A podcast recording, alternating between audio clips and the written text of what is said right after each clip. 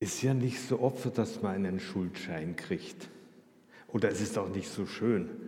Also ich habe mich über, äh, versucht zu erinnern, das letzte Mal ein Schuldschein war zum Beispiel, als ich geblitzt wurde. Da kriegt man so einen komischen Brief und da ist ein Bild drauf und das soll ich dann den, die Person erkennen. Ob, in der Regel bin ich es dann wirklich selber. Hm. Also war ich schuld? Hm.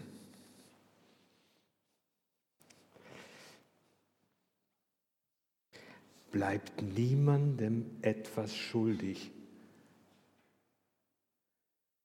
Es ist natürlich viel besser so rum gesagt. Jemand anderem etwas schuldig bleiben.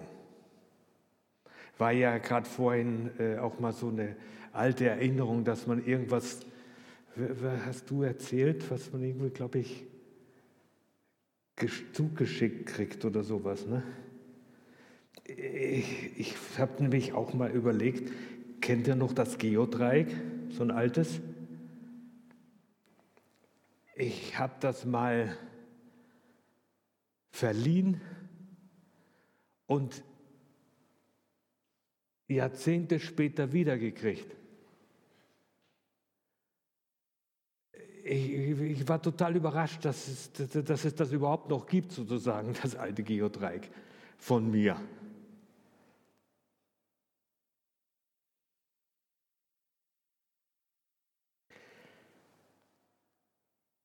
Könnt ihr euch an irgendetwas erinnern, was ihr mal verbockt habt, wo ihr mal schuldig war? Ich meine, nicht so, dass man äh, wie wieder bei dem Blitzer, wenn man so einen Brief kriegt, dann ist man, das ist eine Erinnerungshilfe. Aber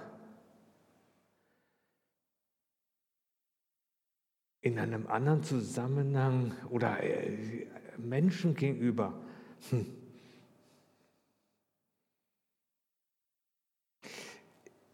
Ist ja oft auch so bei in Partnerschaften, dass man ja durchaus äh, dem anderen Partner was schuldig ist. Das klingt immer blöd und das möchte man nicht so äh, beachtet wissen. Das klingt dann schon besser, bleibt niemandem etwas schuldig.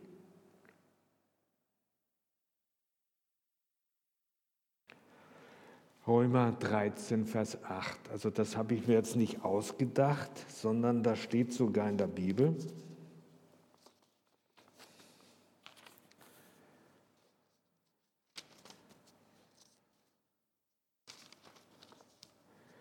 bleibt niemand etwas schuldig.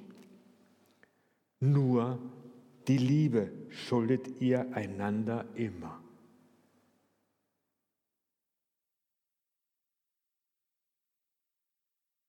Da ist so eine Grundlast.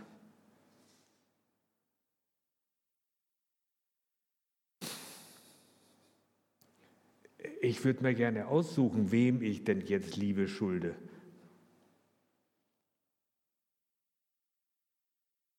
ist aber nicht in diesem Text drin.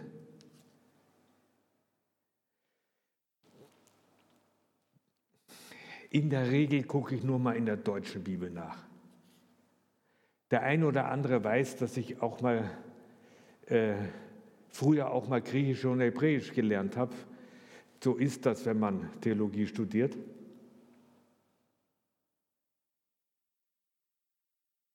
Und da fand ich das schon auffällig. Er kennt alle Agape, so als Begriff von Liebe. Es ist ja eine bestimmte Liebe, denn es gibt die zwischenmenschliche Liebe und es gibt die erotische Liebe. Und Agape ist die Liebe, die uns Gott vormacht. weil sie keine Bedingungen hat. Sie ist einfach so. Das Spezifische von Agape ist bedingungslos.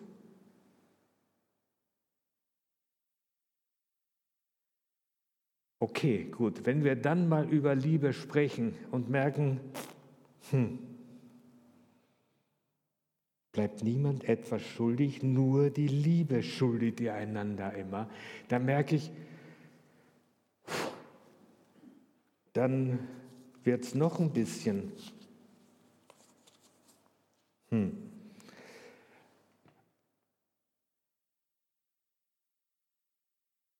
besonderer oder aufwendiger.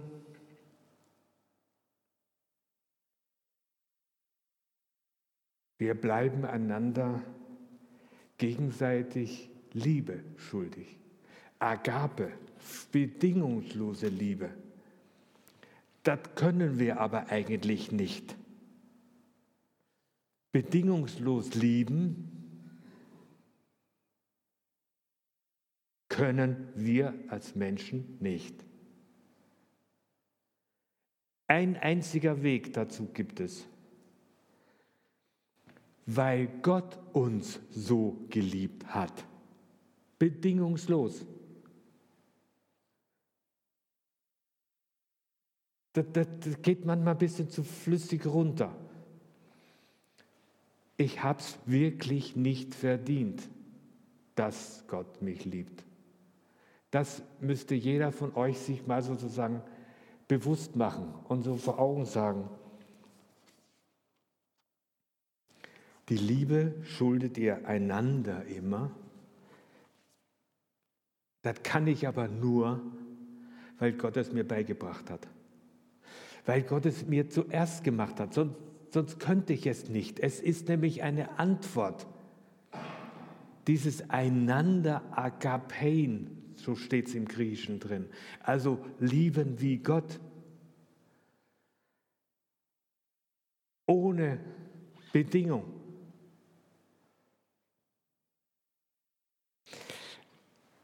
Das, das, das klingt vielleicht in einem Gottesdienst, in einer frommen Gemeinschaft viel zu leicht. Denn jede, jede Schuld an einem anderen hat immer eine Vorgeschichte. Das ist immer gewachsen.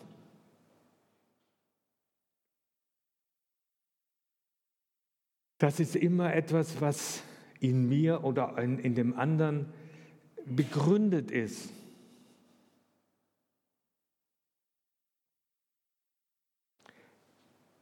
Normalerweise bleibe ich dem anderen, bleibe ich euch, bleibe ich meiner Frau etwas schuldig.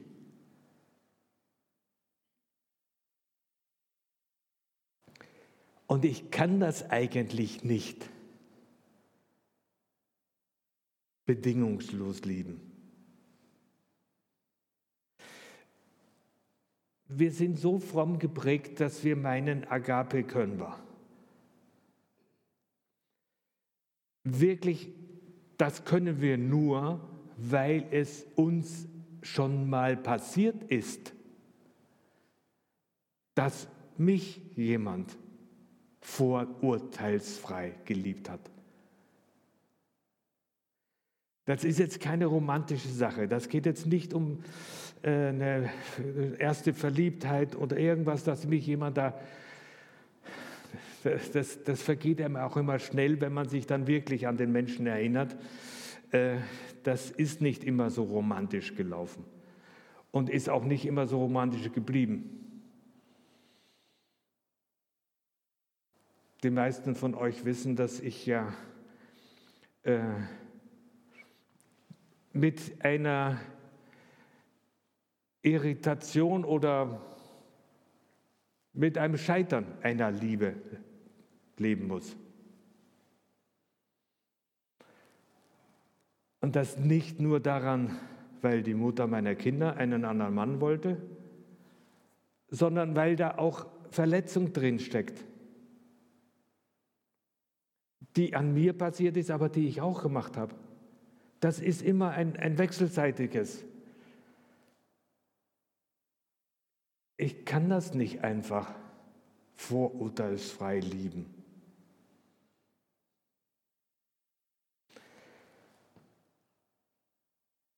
Und ich hoffe, ihr sprecht das auch nicht so leichtfertig nach.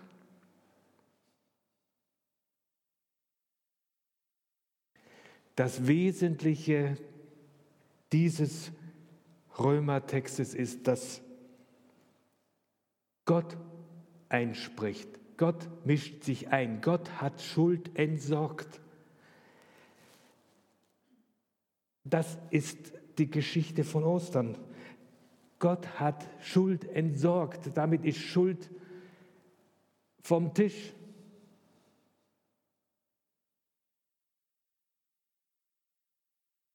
Und damit ist bleibende Schuld erledigt.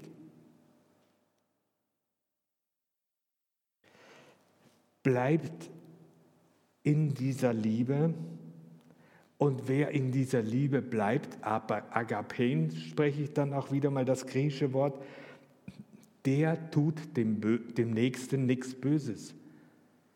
Das setzt diese Erfahrung voraus. Ich kann es nicht zu anderen, wenn es mir nicht passiert ist.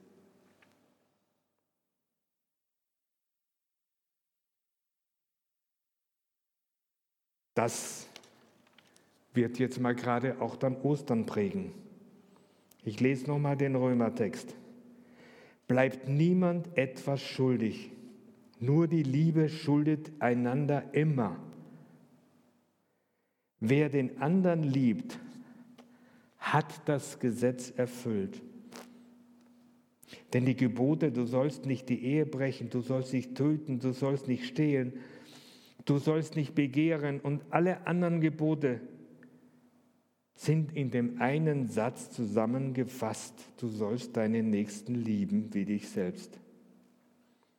Die Liebe tut dem Nächsten nichts Böses.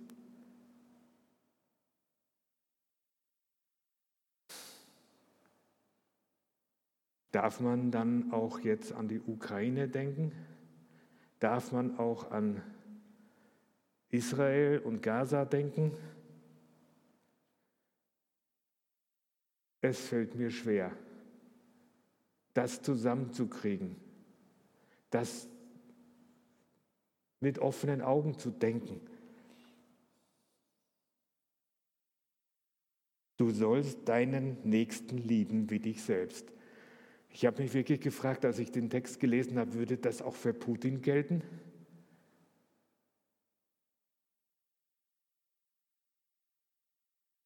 Fällt mir schwer.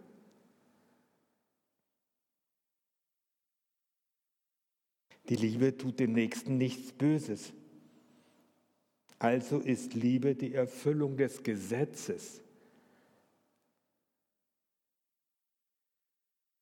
Geht nicht um Rechthaberei.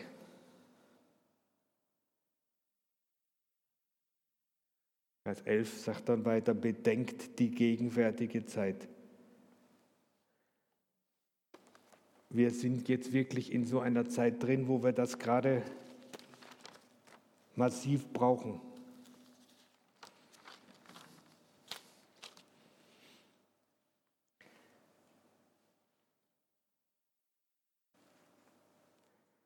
Bleibt niemand etwas schuldig, nur die Liebe schuldet ihr einander immer. Ich wünsche euch, dass man das, dass das eine Spur ist, die ihr legt. Dass man merkt, hier sind Mitglieder der Christuskirche gewesen, Sie haben eine Spur gelegt, weil sie sich darauf eingelassen haben, dass man Liebe schuldet. Nicht nur wir hier intern, das ist, das ist die leichtere, naja, vielleicht auch nicht leichtere, falsch. Äh, wenn ich so an manche, ich habe ein bisschen zurückgedacht, so ähm, er hatte ja in der Christuskirche auch äh, vor ein paar Jahren mal so ein, ein, eine Dissonanz. Äh, äh, und da waren einige äh, nicht so gut miteinander. Dann gilt es auch euch und der Gemeinde. Aber es ist auch noch wichtiger, dass es eine Ausstrahlung hat. So stelle ich mir vor, dass, dass sich das rumsprechen könnte. Geht doch mal in die Christuskirche. Sucht Gemeinschaft, denn das sind Leute, die haben lieben gelernt. Die haben sich das sagen lassen, dass sie Liebe schuldig sind.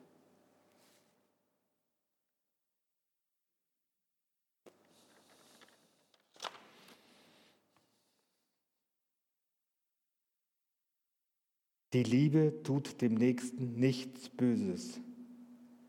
Also ist die Liebe die Erfüllung des Gesetzes. Amen.